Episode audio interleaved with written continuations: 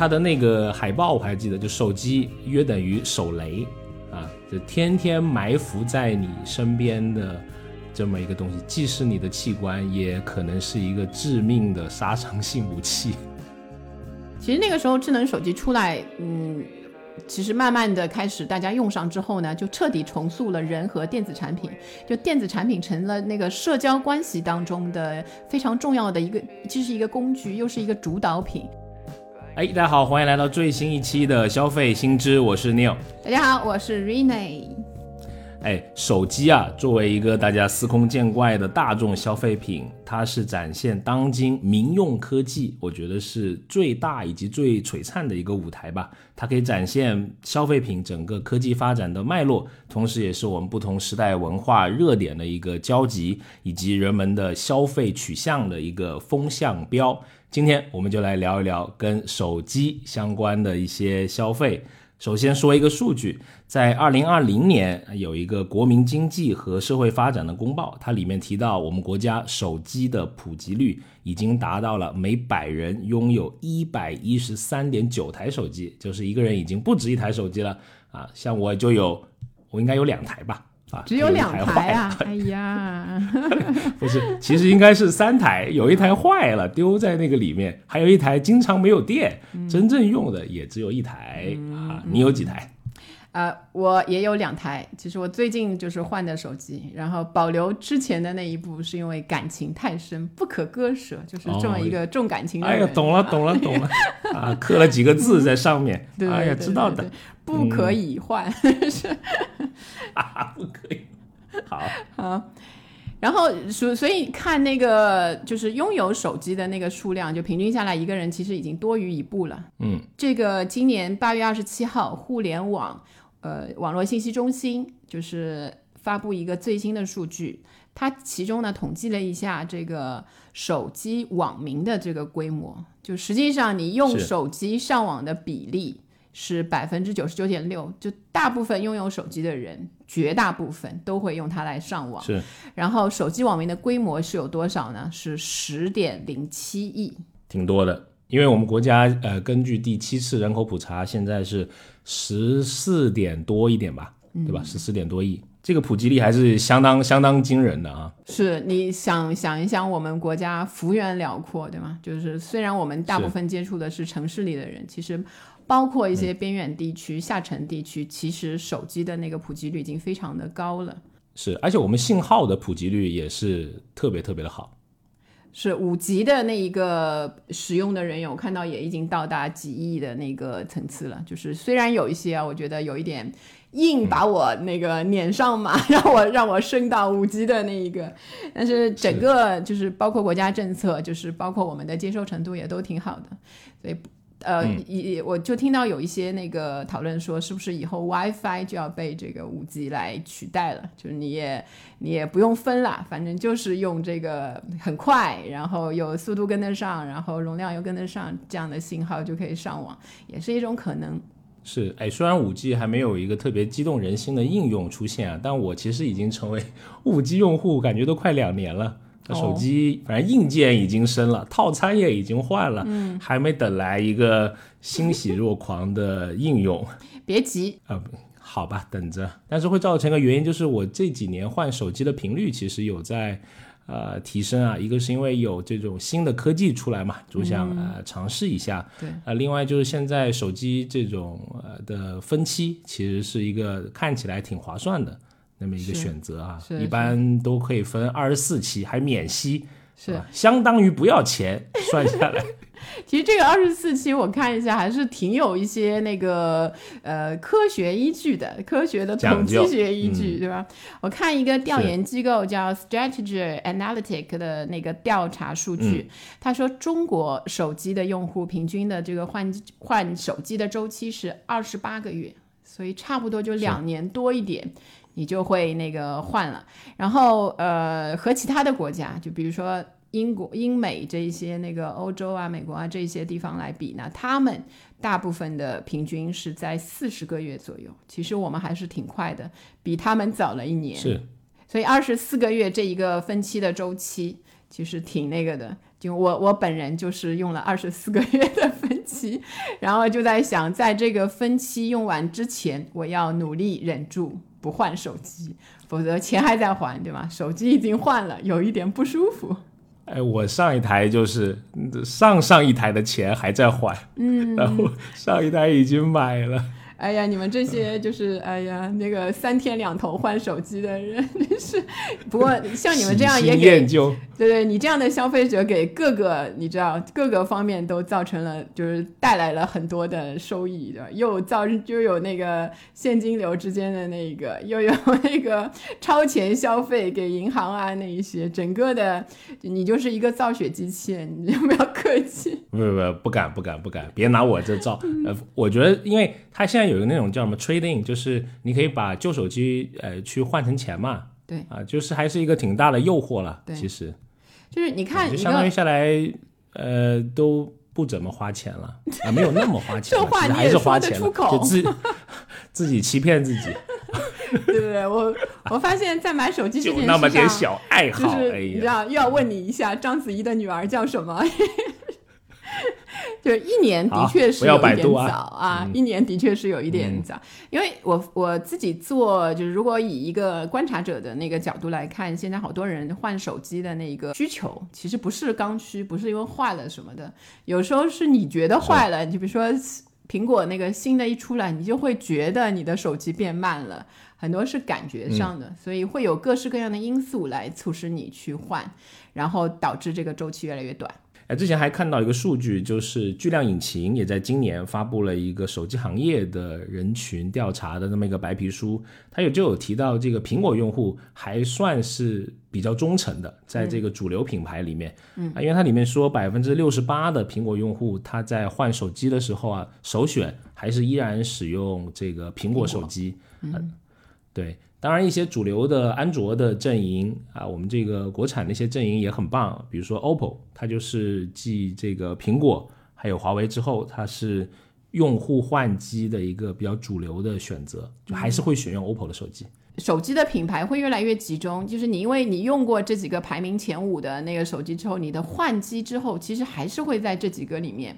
所以我就想到一二一三年之后，就是我们开始那个智能手机的新机型，从一开始的就大家也是百花齐放特别多之后，然后一直到今年，我我以前看过一个数据，应该下降了有百分之八十，就是每一年出现的新型号啊那一些，所以你的选择余地其实还是不那么多了，开始。而且其实大家长得都差不多，对吧？就是现在。外形也好，是吧？只是摄像头越来越多了。你现在其实很难分辨，说以前如果有键盘、有 logo 很清晰的在那边的时候呢，大家也不太常用手机壳的时候，你是很远就能看到这个人用的什么手机。现在很难，是因为一个是用了手机壳，还有就是正面全都是那个液晶屏的，所以你很难按照大家都逐渐去掉了那个硬件的键，会越来越少。你甚至也很难从那个，你只能从屏幕的尺寸啊。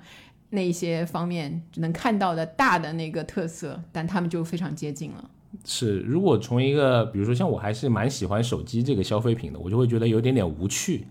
啊，就是每年就是屏幕大一点点，容量大一点点，摄像头多几个，嗯，好像没有让我特别惊喜的地方。因为实际上手机开始变得从一个工具、一个装饰品，变得越来越像你人体的一个器官了。就是我们也不会嫌自己的鼻子长得比较无趣，所以 你可能开始对他来说，他就是一个家族成员啊，还是要挺一点可 能。所以我们买手机壳嘛，就贴一点彩色膜，对吧？那一个，哎，你这么说有点道理，嗯啊，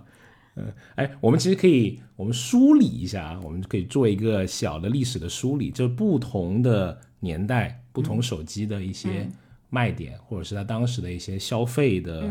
呃，热潮是是是，比如说我们先回到九零年代，哎呀，那个时候我还小，那时候我还小，我不知道 你们用什么，我年纪也不大。哦，好，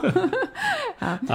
但是但是我印象里面，我第一次看到手机，我们那个时候还叫大哥大，我不知道你们会叫什么嗯，模拟机嘛，模拟机那个大哥大，就是呃我不知道大哥大这个应该不是一个那个就是正正式的名，就是我们后来给它起的那个像砖头一样的手提电话好像还有，那时候名片上面会写手提电话，印对对对象里面。，就是像那个我以前我记得到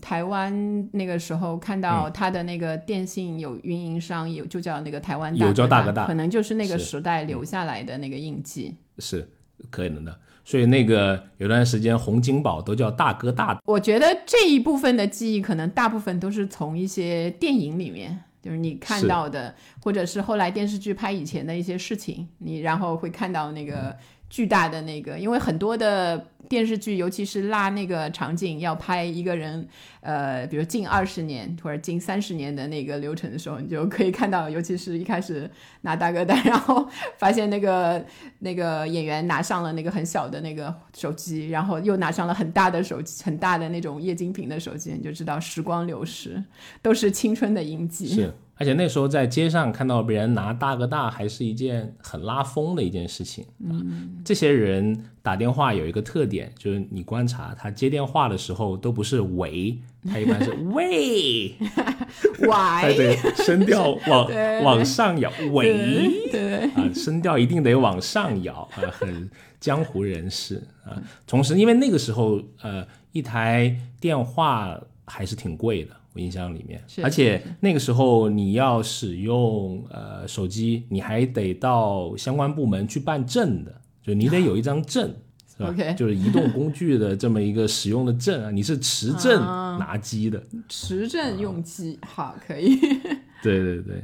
是，所以它更多也是一个，呃，特别是你是一个做生意的，你需要这么一个东西啊，就跟你现在穿一个什么 LV 的皮带，它的有点这个、呃消费符号的这么一个、一个概念。经历了这个我们都不太清楚的九十年代初的大哥大时代之后，都没赶上，对吧？那个，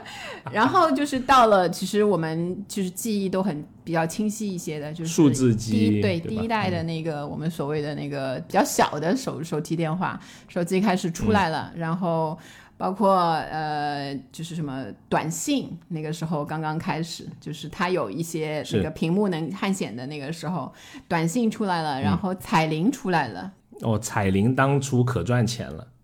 呃，对我有一点印象，就是因为当时我也用了那个那个，就是会要花钱的，然后就是感觉也不知道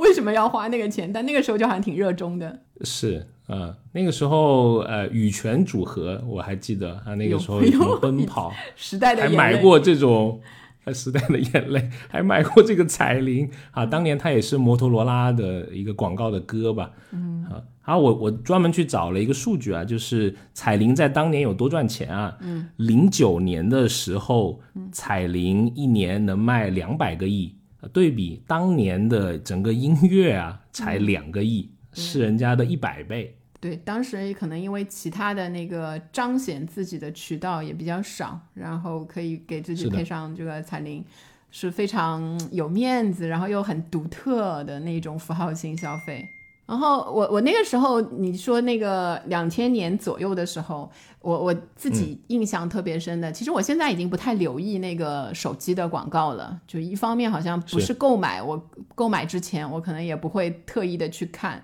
然后包括现在其实很多的那个手机仍然有代言人，就以我俩的年纪就。不不不小不老的 那个年纪的话，就是好像好多是。是年，就是像那个华为的那个易烊千玺啊、关晓彤啊，那个就感觉是比我们小的那那一辈人嘛，就是感觉上好像我是看了那个资料才才想起，哎，是有时候会看到那个招天画啊什么的，所以现在的手机的代言人很多，甚至是一个手机。品牌它会有多个代言人，像那个 OPPO 就是用了一个明星家族，就什么李易峰啊、王俊凯，嗯对对，天团是。娜娜呀，什么周冬雨啊，什么一、就是一排的人，就不同的那一个，嗯，然后包括其他的，我看用的那个招数也差不多，尽量多的吸引他们，就是用这些有流量的爱豆来吸引那个多一点的人群。但在那个两千年初的时候，我至今记忆犹新的就是刘德华那个时候代言爱立信，然后后来可能还是索爱啊，哦。就是那那个那一个阶段，那时候有一个广告，就是他还有那个瞿颖、关之琳拍的一个广告，但是就是有剧情的那个小小的一个那个场景，然后用手机最后是发了一个他的广告语，当成一个短信发给那个关之琳，叫。回头便知我心只有你，就是那一段一直你居然都记得这种东西，就是还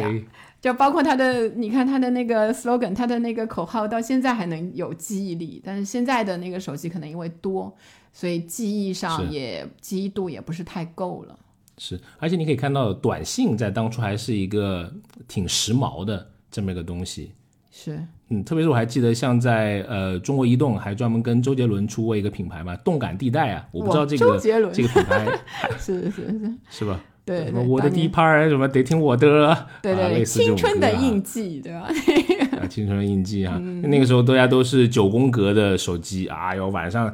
的发短信特别快，躺在宿舍里面对，我都记得那个时候我我可以盲打手机，就是我可以不看那个屏幕，是，所以像那个键盘，如果说一下，其实也很有意思，就从九宫的，然后后来我们到我们今天现在经常看到那个键盘。QWERTY 的键盘。然后当时 QWERTY 就是从那个黑莓上面，黑莓一开始手机因为它安全性特别高，然后邮件做的特别好，所以它那个是就是所谓的 QWERTY 就是一开始上面是 Q 呃 W E R T Y 开头的，所以它叫是 QWERTY 的键盘。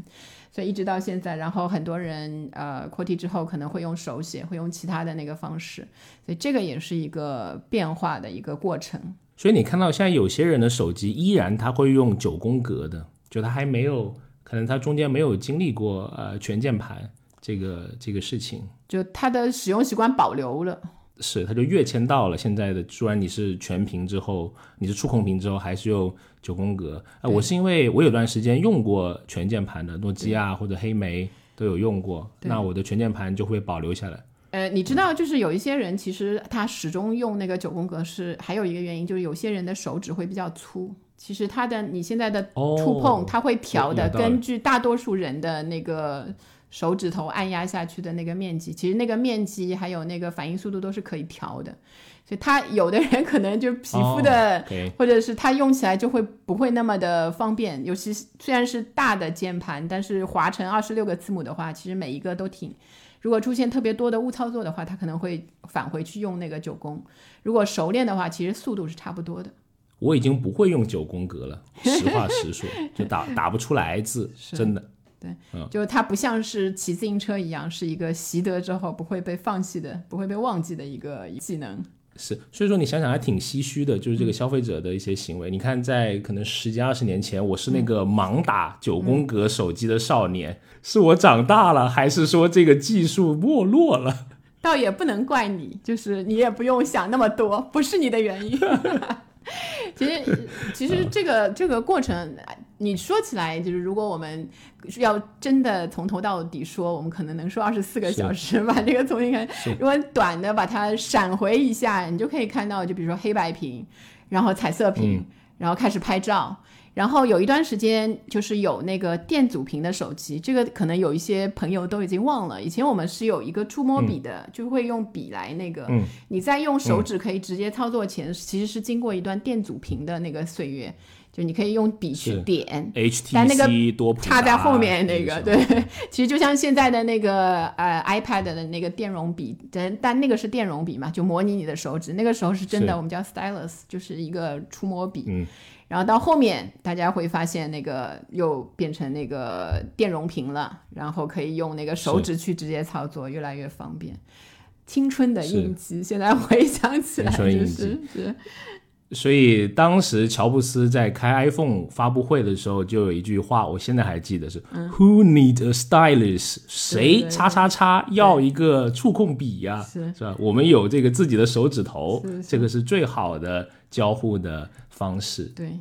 哎，不过其实，在 iPhone、安卓我们这些很习惯的智能机之前，还有一个年代，对吧？像塞班、Java 的这些比较早期的智能机的这么一个雏形啊，那也是诺基亚的天下了，对吧？当当当当当当当当当当当当，你看这种旋律就在我脑子里面就像紧箍咒一样，它就、看来有不少故事，想记得这么牢啊。它那个时候也是呃互联网的一个发展，就 PC 互联网的呃向移动互联网一个一个跃迁的这么一个过程啊。网上出现了一些呃这个网络的社区，你可以交流这个改机什么这种经验哈，什么换个皮肤啊，你慢慢的开始出现。我觉得那个时候高光时刻就是帮别人装手机 QQ。装 UC 浏览器，哎呀，别人可尊敬你了，就像大学的时候帮女女生宿舍换路由器一样。我就知道你 就是这个风格，明白？电脑修得好，好人做到老。对对对，对那个时候你看他手机的造型，我觉得是可能最黄金的年代吧，就大家对于个性化的表达最强烈的这么一个年代。是，其实那个时候智能手机出来，其实慢慢的开始大家用上之后呢，就彻底重塑了人和电子产品，就电子产品成了那个社交关系当中的非常重要的一个，既是一个工具，又是一个主导品。我觉得当时有一个电影还特别有名，手机嘛，对吧？冯小刚导演导的，嗯，是因为那个时候，呃。说了很多名言啦，什么做人要厚道，这种乱七八糟的啊，现在还记得。他的那个海报，我还记得，就手机约等于手雷，是啊，就天天埋伏在你身边的这么一个东西，既是你的器官，也可能是一个致命的杀伤性武器。对 对对，就是你说这个电影的时候，我就有点回忆起来当时的一些那个电视里面的那个剧情，就现在再回头看的时候，你就觉得。就是时代的大潮汹涌往前，但是当时就是手机从一开始给人际既人际关系之间啊，既带来的比如说一些便利啊，又造成的一些问题，其实现在仍然都还是存在的，甚至有一些会更严重一些。而且那个时候隐私的这种问题也是得到了一个比较广泛的讨论吧。嗯，我印象里面就是第一次啊，把一个电子设备跟人的生活。是那么紧密的联系起来，嗯啊，你有那么多不可告人的肮脏的或者是小秘密存在这一部手掌大的设备里面。哎呦，又动感情了，又动感情了。啊，是动感情，是我现在脑子里面就想了很多那个 电影的画面嘛，就张张国立的那个。大呀，怎么这么丰富啊？那个。啊，哎，好，不问了，来来继续。嗯，好，不，依然还记得那个时候严守一，就那里面那个葛优演的男主，他用的是摩托罗拉明系列的这个手机。哇，当时这个手机，呃，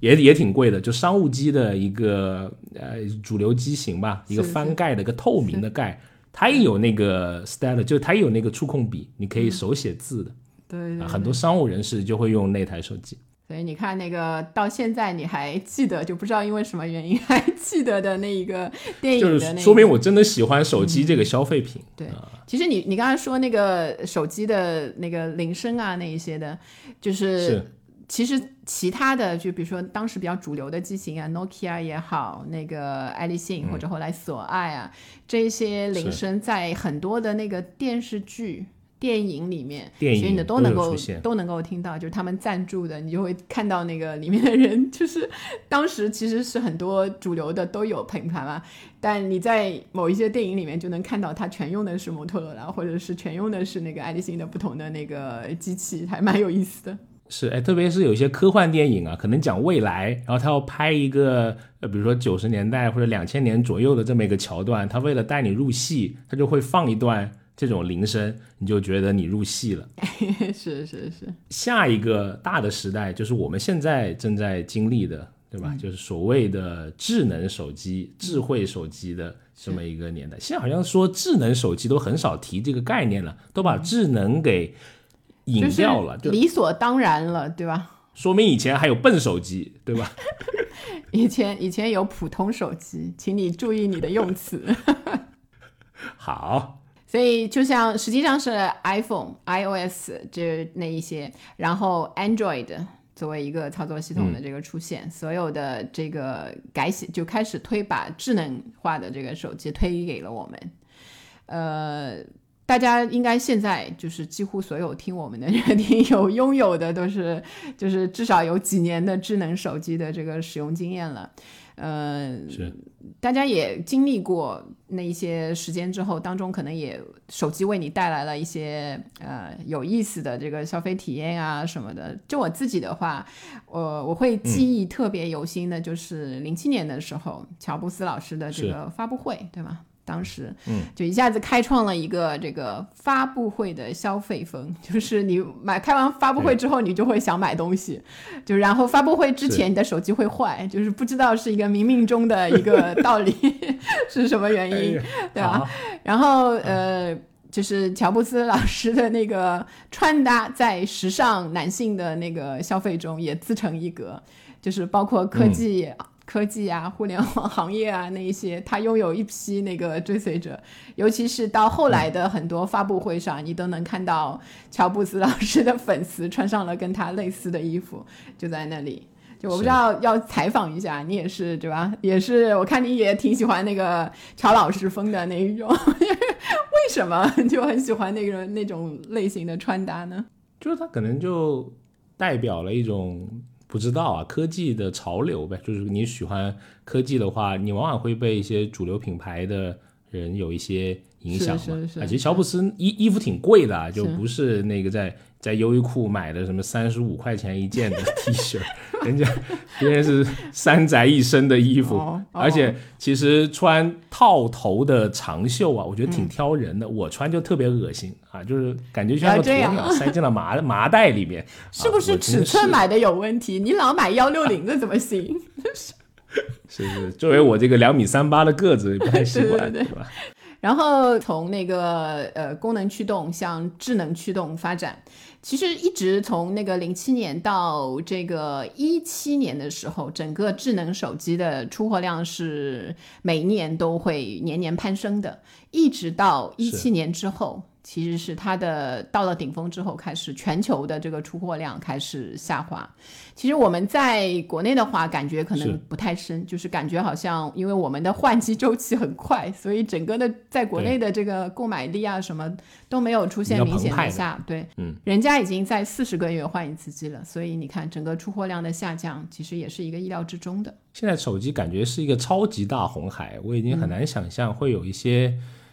呃，新的品牌会出现，但是你说历史也是挺好玩的。就诺基亚当时那么不可一世，嗯，也是如今也几乎退出了这个民用的手机的市场。当然，它服务器什么的还是，呃，生意还是很不错。嗯，包括我们现在如果回顾的话，就是我们对手机的那一些要求。嗯，也是在不断的改变。比方说啊，嗯，因为消费者的那一些需求，往往反过来去反推，去让品牌商、生产商去改变他们的设计，去满足。对对对，包括你看到的，我们希望手机屏幕越来越大，但是越来越薄。其实这是一个很不理性的那个选择。后面我们会讲到，哎，对，后面我们会讲到为什么。就所以它反过来就反向的去驱动，比如说电池，电池我们开始越来需要它越来越。轻越来越小，然后芯片芯片应该比最一开始的时候可能缩小了，就是小到原来的十分之一了已经。所以我们其实整个的那个空间，手机可以 可以给的那个空间不大，要塞越来越多的东西，因为你要去运行越来越多的那个 app 呀，然后希望它变成各种各样的，变成什么听音乐的、拍照的，就这一些东西都会放进来。然后它也会面临到一个一个比较极限的一个一个地方，就不知道我也在渴望着有一另外一个新技术出来，一个手机之后的另外一个消费品，不知道有没有可能？是，就比如说苹果被颠覆，出来一个什么西瓜、桃子别的一个品牌，对对对，对吧？那你看，呃，现在等于说整个的手机的行业是 App 的这个风潮开启，对吧？你在手机上面。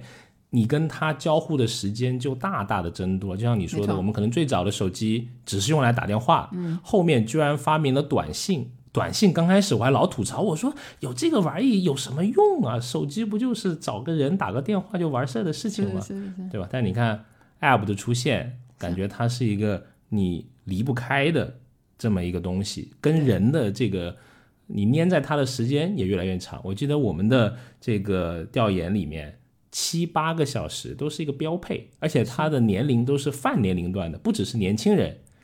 啊、年纪大的也是这样，每天在手机上能待七八个小时。我觉得这是一个挺夸张的这么真正的，它就成为你的人身体的一个延展了，感觉对是。对对，就是你说到那个，大家在手机上，其实一天只有二十四个小时，大家想一下，真的只有二十四个小时哦。是然后那个去掉你的睡眠，然后再去掉一些吃饭啊那一些必须或者工作啊那一些时间的话，其实你另外花七个小时在手机上。虽然有的人是在上班的时候摸鱼，对吧？但是大部分还是占用了一些业余时间来 来在用玩手机的。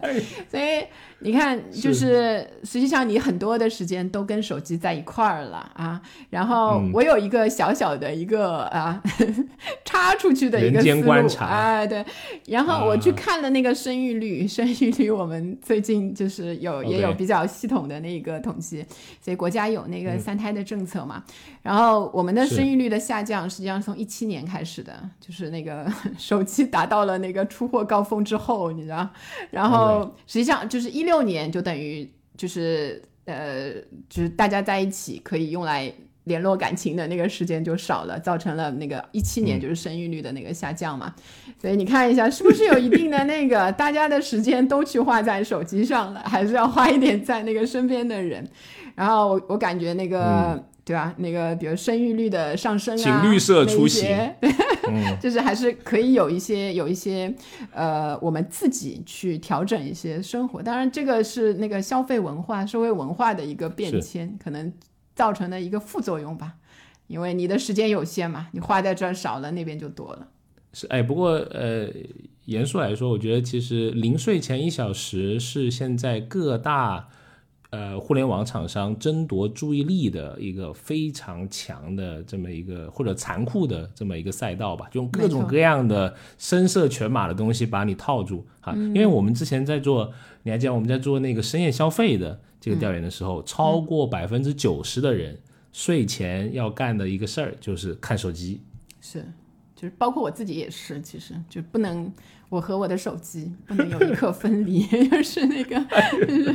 很难很难把它什么真的锁在另外一个房间，你去睡觉，这个时候心里会很不安的。是，哎，我现在就是这样，就是我那天我真的想，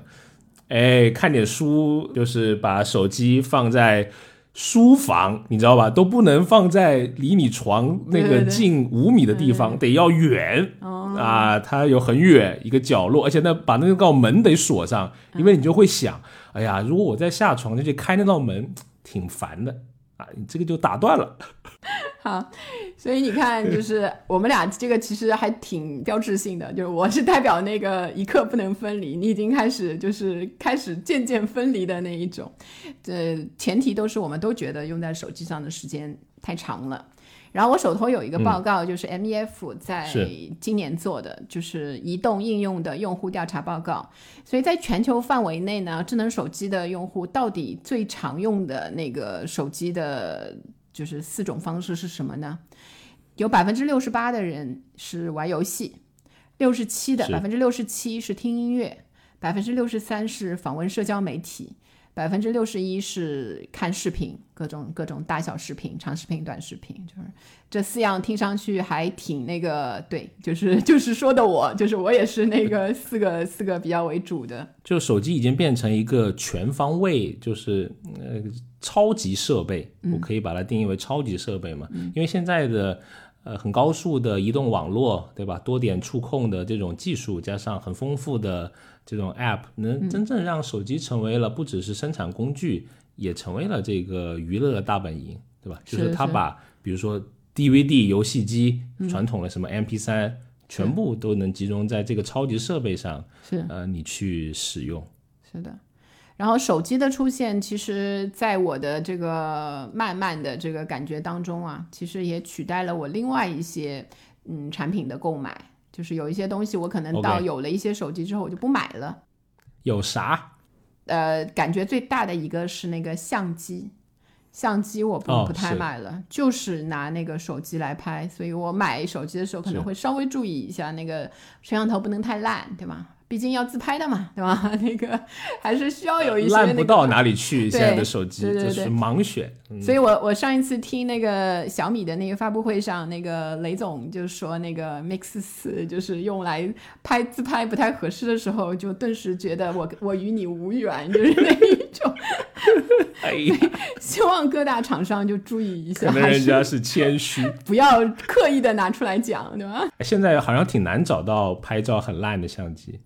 对对对，我看有一个统计的数据说，专业的摄影师其实他那个找的角度蛮好的，就那些专业的摄影师会不会用手机来拍照？其实我看他的那个结果嘛，专业摄影师会用手机相机，比如说他在拍摄专业图、专业相片的时候。有百分之三十六的人还是会拿手机来拍的，然后拍摄个人的相片的时候，专业的摄影师会有百分之八十六会拿它来拍。其实，如果用他们这个比较专业的角度来看的话，现在的手机的相机看来，那个比如说参数啊，那些技术上的，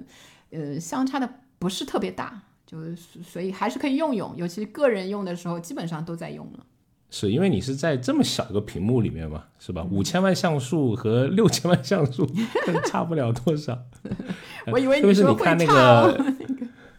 呃，肉眼太太难分辨了。所以你看，像 iPhone 十三最新出的这款机型，就特别有一个电影模式，对吧？就鼓励你在手机上面。进行创作，看那个制造商，所以野心勃勃。他一开始其实已经抢占了很多数码相机的那一个地盘了，现在开始开始想要完全的去把那个摄像机、摄影机的那一部分的那个市场也拿下来。是。然后还有就是在手机之后，我可能这个是和手机出来智能手机的使用，然后技术跟上，移动的支付也跟上之后，我的钱包其实也不太买了，就不太会带钱包出门了。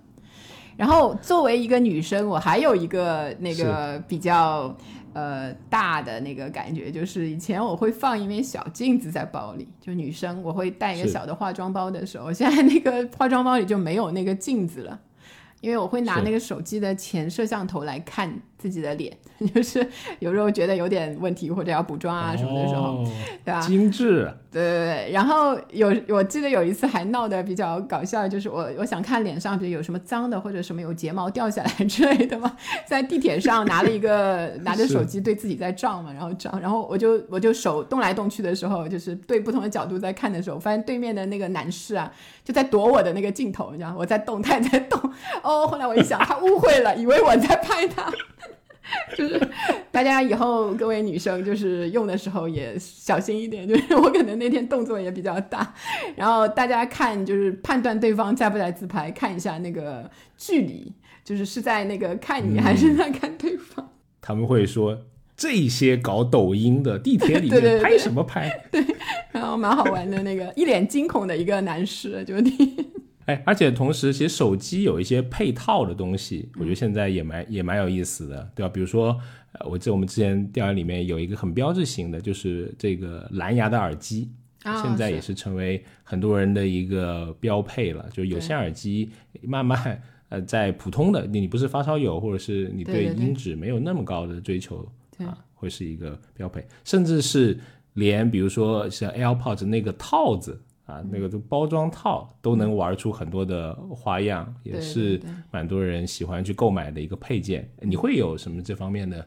观察吗？如果只是说耳机的话，其实我有一个小的牢骚，就是因为你换那个接口的时候，以前很多的耳机就最初的三点五的那种，就是肯定是有线的就不能用了嘛。然后其实包括蓝牙，其实也有不同的那个标准。然后现在还有真蓝牙啊那一些。其实还是，其实因为厂商各种出的挺多的，就是让我们买的时候会有点迷惑，哪一些标准呢？哪一些是真的？然后包括它的那些耗电量啊，就是因为我有时候就是跟用蓝牙耳机讲电话的朋友，那个通电话的时候也 经常会感觉到，我不是只有你一个朋友，不要这样。几位不知名的朋友，对吧？不 那个有时候，比如说你听他那个，其实也没有什么。朋友圈挺大哎，几位啊？有那么几位吧，有蓝牙的那个。就是你会你会感觉到有有的那个质量不怎么样，就是你听到的时候会感觉那个参差不齐质量。嗯，是。哎，讲到接口，就比如说我之前的 iPhone 的那个耳机有线耳机啊，是一个雷电接口的，但我现在用的苹果的产品没有雷电接口了。哎呦，它就沦沦为了时代的眼泪，而且它很新的，我都没怎么用过啊，也卖不出去，也不知道去，就只能躺在。一个不知名的角落里面，然后对我可以体会到你的那个，因为我也有好几个，我有几个那个降噪耳机，就是因为呃那个三点五的接口不能用了。其实当时也不知道为什么脑子一热买了那个超过一副的，现在都已经没什么大的用，只能买蓝牙的那种耳机来用了。是你看我手边的这个 iPad Pro 就没有三点五接口的，它只有一个 Type C，你敢想象吗？现在都不知道怎么想，就只能用无线。凡尔赛逼着你用，凡尔赛了用，不是凡尔赛，就是强迫消费者在做一种选择。其实有线耳机肯定会提供更好的音质嘛，所以这也是时代的不知道是进步还是什么，可能是那个呃品牌的进步吧。消费品牌可以多多卖出去一样东西，可能他们觉得你们戴耳机的还要什么音质，竟然看不起我们，真是。所以还有一个，就不管那个耳机啊，就是那个。充电器其实那个还有包括一些快充啊这一些，呃，一开始的时候我们都是买那个充电宝，然后后来比如说那个你开始花花钱的是街边的那一些接充的那一些东西，是，所以这个其实是有一个背景的，就是我看了一个研究的结果，就 CIRP 的研究，iPhone 和 Android 设备的电池寿命一般在购买后的第一年。第一年之后会大幅的下降，所以第一年你是 OK 的，然后第二年你会明显感觉到了，只有百分之二十三的 iPhone 用户号称就是手机可以使用一整天，就一年之后，就是一整天，其他的人都是要一整天之内要充至少充一次电，然后百分之三十的 Android 用户在拔掉设备插头后二十四小时之内就也可以用超过一天，所以你看这里是 Android 的整个的平均的感觉上险胜 iPhone，就。因为我俩正好是一个人，是你比较常用的是 Android，你你经常跟我说你不需要充电器，对吗？就我现在还是感觉不带充电器会有一点心里会有一点不安，有点风险感，所以可能是的确有这样的一个一个问题的。嗯，对，嗯，但是因为可能是因为快充的一个流行吧，我可能。说不用充，其实也用了，但是它充电的速度太快了，就你那弄一个十五二十分钟，这大幅电量就已经上来了，就会，你会你就会感觉你没有去充电，因为过往都是要你要隔夜去充，对吧？我现在都很少隔夜充手机了，因为它实在是太快了。但是造成一个问题是什么呢？就是万一啊你在外面可能用电量太大，你想去租一个那种呃充电宝，它不是快充的。你就能明显体验出来这个巨巨大的差距，就充不上电，你会感觉 就百分之五到百分之六，感觉都过了二十分钟了，它还没上去，就是有这种心理的落差。好好好，你就是就是家里经常吃鲜煮牛肉面的人，来了一个康师傅的，觉得哎呀，怎么牛肉这么小的那一种。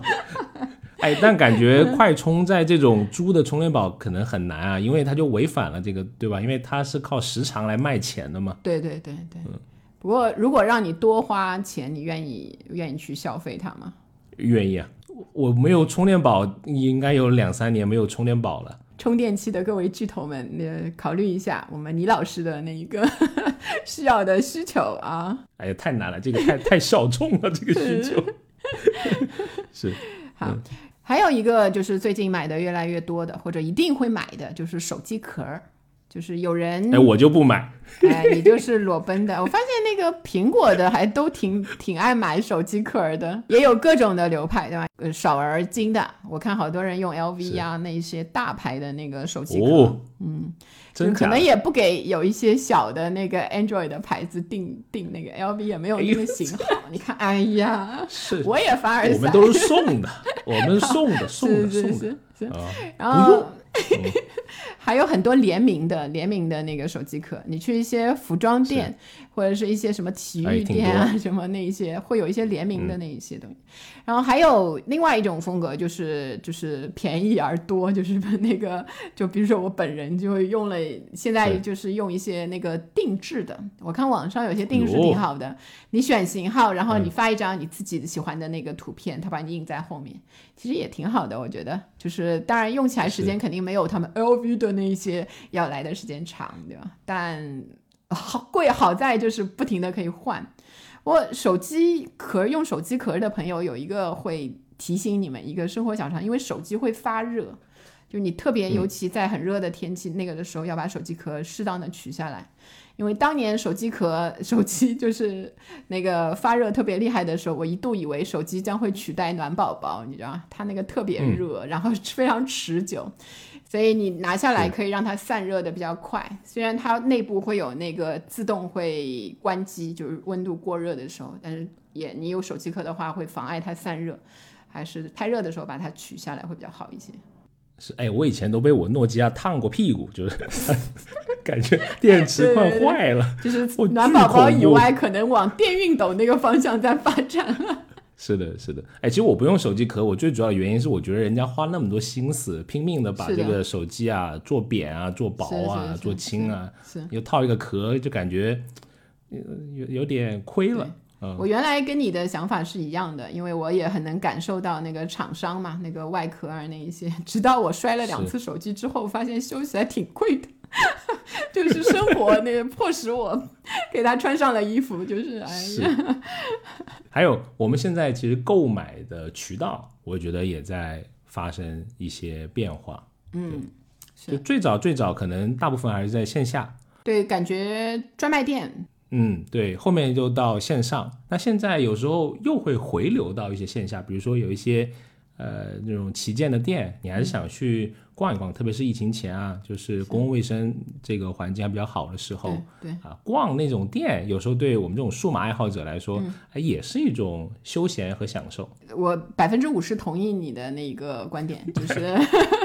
的确就是去的时候，但有一个不好就是。我不知道为什么，就是女生去的时候，她总要给你介绍，就是很烦。就你去那个线下店嘛，她总要给你介绍，就是默认你啥都不懂的那一种，然后 就是给你介绍哎，很基础的一些东西。这个不好。对对对，我看男生去看。在那儿弄，他也不理人家，就是就让他自己看那一些，就这个我我有点那个烦，就是我会先跟他说啊，算了算了，如果他老师要给我介绍的话，我就换一家了，就是哎，这个就像我第一次上那个电脑课，我们老师很郑重其事的跟我说，哎，这个同学们，这个叫开机键。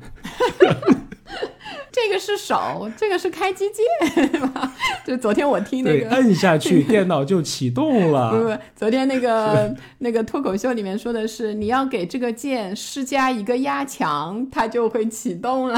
啊，真讲过这个段子，偷我的这个。但是在这个各种各样的线下店里面，我觉得苹果的线下旗舰店在业内目前应该还是一个标杆吧。比如老传说它里面那个玻璃。对吧？大块的玻璃技术多难多难，多贵多贵。比如说在那个浦东的那个那个店，就还挺挺有意思的，对吧？很大一个罩子，对对对对，是是全玻璃的，嗯，对。然后你一个步梯这样旋转的走下去，啊，走入到一个花钱的天堂。每走一个阶梯就提醒着你五百五百五百。你把你 心里的 OS 都说出来了，真是。好，是是。哎，我我可以分享一些，比如说在别的地区的，是吧？多元文化，我们节目的一个特点，是吧？分享一下啊。嗯，来，不是高级，再次声明多元文化。我之前在我的上一台、上上一台 iPhone 吧，iPhone 八，我是在美国买的啊。那个时候在波特兰，印象里面啊，因为是一个呃，这个消费税低的。免有有些是免税吧，我现在记不清楚了，反正便宜，啊印象里面就是便宜，嗯。啊，去买了，嗯，然后呢，那个呃小哥我印象很深刻，很酷啊，一个纹了一个花臂，好多这种看不懂的彩颜色的东西，啊，戴了一个牛仔帽，嗯。啊，你看很混搭，这个形象呼之欲出啊。然后他跟我介绍，呃，很好玩的是，当年我其实很想买一款红色的 iPhone，嗯啊，但是当年出了一款全黑的，就是它的屏幕和边边都是黑色的，啊，我就在纠结我要选哪个颜色啊。然后他就问我一个问题，就很抓住我，他说：“你是一个喜欢阅读的人吗？”好像你又不能说自己不是，对吧？说嗯啊，是啊，挺喜欢的。然后他说，那你应该选黑色，他会给你一个沉浸式阅读的体验，因为这个全是黑色的。可以可以，这个这个切入点很好。我我也不知道为什么，我就被打动了。我就说，嗯，我是一个喜欢阅读的人呀。就后来想一想，是不是他的花臂影响了你？没没没没没，但是。呃，他给你的感觉很好啊，就是你们就像一个朋友在聊天一样，就我们聊了很多这个对数码产品的一些一些想法。对，而且呃蛮有意思的是，当我回家之后，我就我就立马收到，呃，我就回酒店之后，我立马收到了一封邮件啊，就会写今天为你服务的小哥是谁谁谁谁谁，忘了名字了。呃，你对他打几分？然后你对我们这个店打几分？还是一个挺专业的一个消费者调研的这么一个呃问卷，就他对这种数据的收集还是做得很好的。对，然后来可能通过数据的这种反推来做员工的绩效，来做整个店面的这么一个管理吧。做一个对比的话，我有时候在。呃，比如说小米的那个那个线下店，呃，你感觉他也是就是一个服务人员的素质也是 OK 的标准的，但就是嗯，不是特别的热情。这种热情就是说他很爱他的工作，然后就是焕发出来的那种就是对自己产品的喜爱就是蛮少的。就他是会帮你背一些那个参数，然后会回答你的一些问题。但是我我有时候我想，我如果不是在线上买东西，而去那个线下店的话，我可能会需要呃一些跟店员之间的互动，比如说你你会问我一些，就是像你这样的，就是你会在什么样的情况下用这个产品啊？我给你这样介绍，而不是说你给我背一下那个空调的那个它适合就是几个平方，你就给背给我听。是，所以那一些就是旗舰店的消费的时候，我可能会会期望得到的一些额外的东西。啊，然后其实还有在线上一个新的一个途径，就是直播买手机嘛。嗯，但我还没有，哎，我我应该算吧，因为我这一台其实是在直播间买的，因为是当时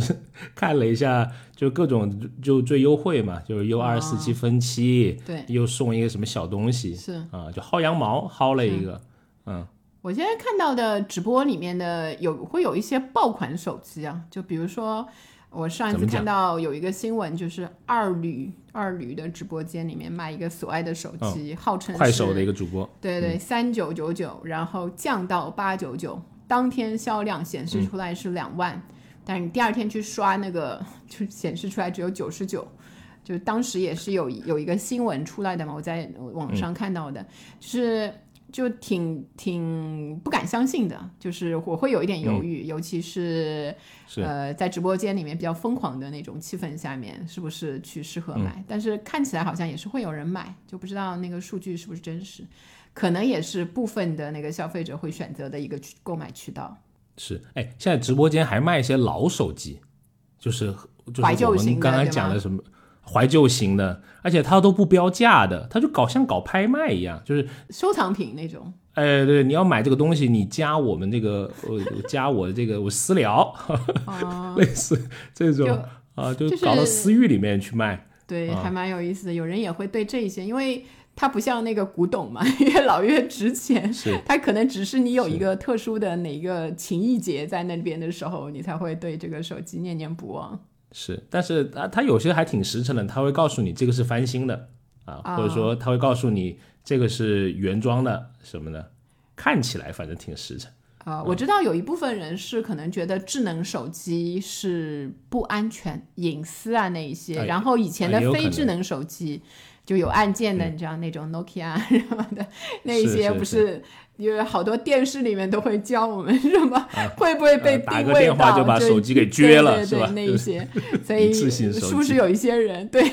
隐私方面特别有要求，他会用那种光的只能打电话的手机？这其实也也那个引到了另外一个手机消费上面的一个比较有负面比较多的一个方面，就是隐私安全、手机安全、隐私安全。这个其实讨论，呃。还挺广泛的，就已经远比之前的我们在刚聊那个手机那部电影所反映出来的个人的生活里面的，现在蛮多是有一些犯罪的行为产生嘛，对吧？特别是诈骗的一个重灾区就在手机里面发生。所以三六零公司呢发布了一个二零二一年上半年中国手机安全的状况报告。这个报告显示呢，上半年交友、虚假兼职、金融理财是手机诈骗中的高危诈骗类型。然后，嗯嗯，还有呢，就包括一些身份冒充啊、赌博博彩啊那一些。其中呢，这种虚假兼职类的诈骗是人均的损失最高的，大概是三点三万元。然后受骗的人群当中呢，九零后数量最多，然后七零后人均的损失最大。所以你看这个数据的话，其实还是挺成问题的，就是包括这个损失也不是小损失了，对大多数的人来说。是，所以你装反诈 APP 了吗？对，我们希望大家去下载这个。对，希望大家也是对留一个心眼，就是收到这一些的时候。然后还有另外一种手机安全的隐患，就是每个手机实际上有一个身份码，其实就跟你有一个你的驾照的号码或者是你的车牌的号码一样的。哎，你给那个科普一下。对，手机上是有一个 MEI 码，在键盘上按星井零六井可以去看到，它是一个那个数字的串。实际上，它就代表了你这个手机，就跟车其实，因为车牌其实可以换，车本身也有一个自己的车架号是唯一的识别码，对，识别码是的。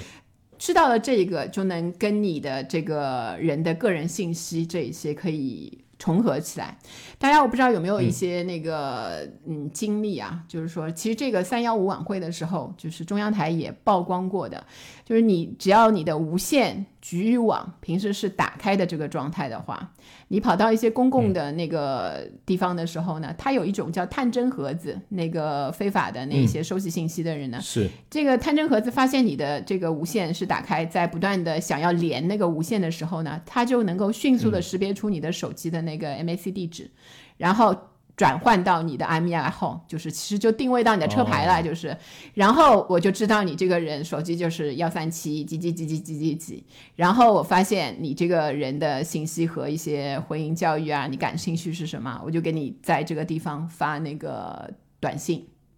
短信或者是就是各种，有时候是。iMessage。这怎么感觉那么像个电影一样？但已经是一个现实生活中要大家要面临的一个挑战和问题。对，而且这个感觉成本，这种小盒子啊，成本不高，所以很多那个就是非法的灰色地带的这个公司会大量的买这种小盒子放在这种公共的地方，所以大家还是要留意一下。就是很多人其实没有那个习惯，出去会把那个无线关掉的。是，所以公共 i WiFi 还是少连，是不太安全。没错。像手机厂商现在对隐私的这个问题也会挺关注嘛，因为消费者关注嘛，对吧？他们需要卖这个东西也得关注。比如说苹果啊，就其实跟很多 App 都有都有私嘛，因为它最近出的那款呃那个决议，就是说可以选择不要跟踪我，是，而且是排在第一位的，就大部分人都会选第一个不要跟踪我，对吧？感觉没人喜欢有人跟着啊，就会点那个。像安卓的，比如说我用的手机里面，它没有这个功能，但是它出了一个替代的功能，好像叫什么隐私助手啊，嗯，就是打开那功能之后呢，它会呃返给要追踪你的这个 app 一个空白的名单，相当于说你追就追呗，但你追的是我的影子啊，嗯，但是值得吐槽的一点是什么呢？它需要你每一个逐个打开，就他们有一个选项说。我全局打开没有的，一个个打开，而且你装了新的 app，你还要回到那个隐私助手把这个新 app 打开。对，就是你看，都已经把饭给你盛上了啊，你自己拿双筷子，那个不要要求太高，我觉得它是跟这个 App 厂商之间的一个博弈吧，还在。它的可能也有一定的协议吧，就是我我，因为它实际上这样，它的 App 里面有一个接口，就是不不不 track 你嘛，就是你如果打这个打开这个，那我接受这个协议，那你是不是打开，我就要让那个就是使用者来来做主，而不是那个厂商默认的一键的那个。所以算是有一点进步，希望能够看到更多的关于就是对消费者隐私的在手机上的这一些关注。是，其实我第二一个，我现在对手机我觉得最讨厌的一个点，我觉得屏幕太大了，而且太重了。你觉得你真是个难弄的消费者，当年哭着要大屏幕手机的也是你。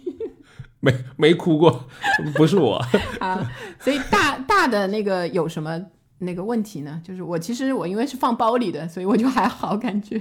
就有些裤子你知道吧？就是我们前几天买的裤子，你如果现在男生因为放贴身的，对吗？就是你会会露出一截嘛？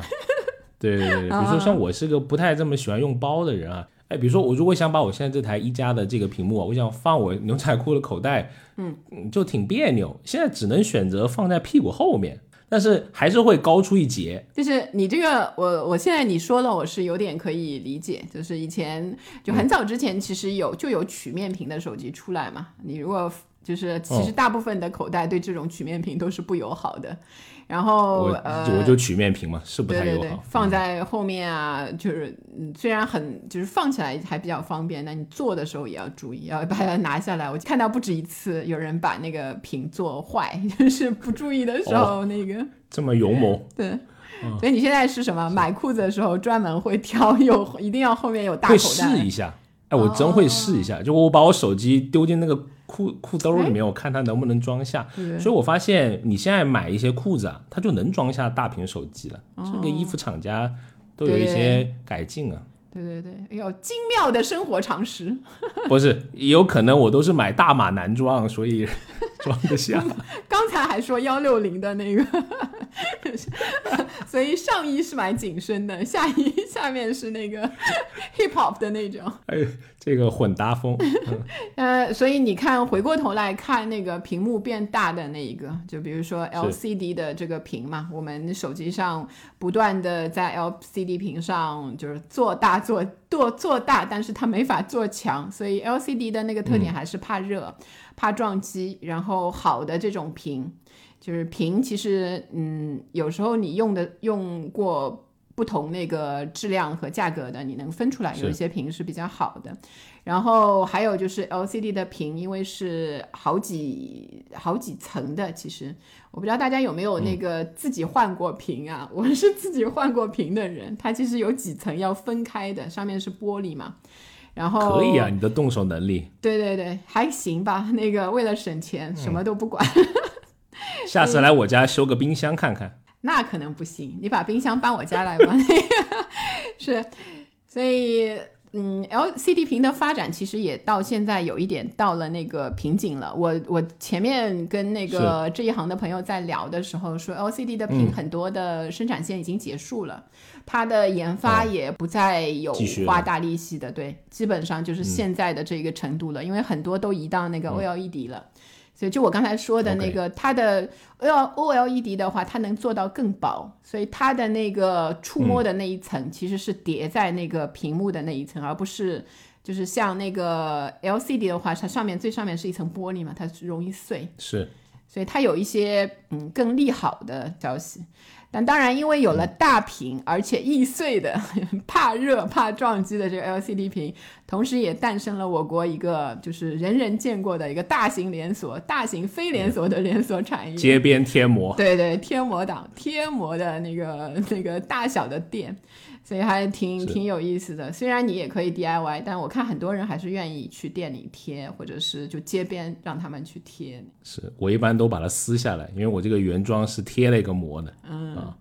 就得体验最原汁原味儿的西海岸手机。有有有有有有，所以贴膜其实还诞生了很多，比如说高端的，对吧？给你来一个屏幕险，你可以不贴，就是我给你那个保险，当然要花很多钱啦，就花一点两百多块钱，两百多，对对，两百多。印象里面，街边贴膜可能二十，也可以贴那个蛮多次。然后贴膜也包括一些防蓝光的，当然这个实际上是有点智商税，对对对。然后还有比如说是防窥的，就像你电脑上的那个防窥屏，你从侧面看是看不到。那个真的有用，我我在。地铁上就看到过，就没看见他手机屏幕，就证明他是有。你在你在那个手机行业，就任何做过的人，你看到那个防窥屏都会叹息一声，就好不容易把屏幕的亮度做到这样，然后然后厚度做到这样，清晰度做到这样，你贴一个防窥屏，对吧？那个全一夜回到解放前，就是反馈是反馈了，你自己你自己的那个视视觉效果其实也受到一些那个问题，因为它不是一个。像电脑那样搭上去的，它是要手机上是要贴上去的，不是很方便就撕下来的那种。是的，而且我感觉还有点炫光，那个就是它有点像彩虹颜色的那种感觉啊，就就反正看起来不是很舒适啊。就是你开心就好的那种发明。不是，人家手上可能操作那种资金来来回回千把千把万的，要来一个膜，可能对核心诉求不一样。是。好，那我们这一期聊手机啊，就先到这里。它是一个很巨大的话题啊，那可能我们之后还会聊一些它的呃分支，比如说美颜手机，或者说手机拍照里面的美颜功能，现在也是很五花八门，对吧？简直就是一个医美的模拟人生，你感觉啊，各项都给你这个设置好了，里面的蛮多消费者的行为还是啊挺有意思的，也许我们会在后面的节目里面会聊到。好，那如果你喜欢我们聊类似消费的一些新的动向、新趋势、新数据，欢迎关注我们消费新知这个节目。我们每周呢都会放送一期类似这样的节目啊。如果你对我们的节目更加感兴趣，也欢迎加入我们的听友群。你可以添加我们消费助理的微信啊，消费零零七六六六，期待在群里一起开心聊消费。我们下期再见，拜拜。拜拜。学而时习之，不亦说乎？下回见。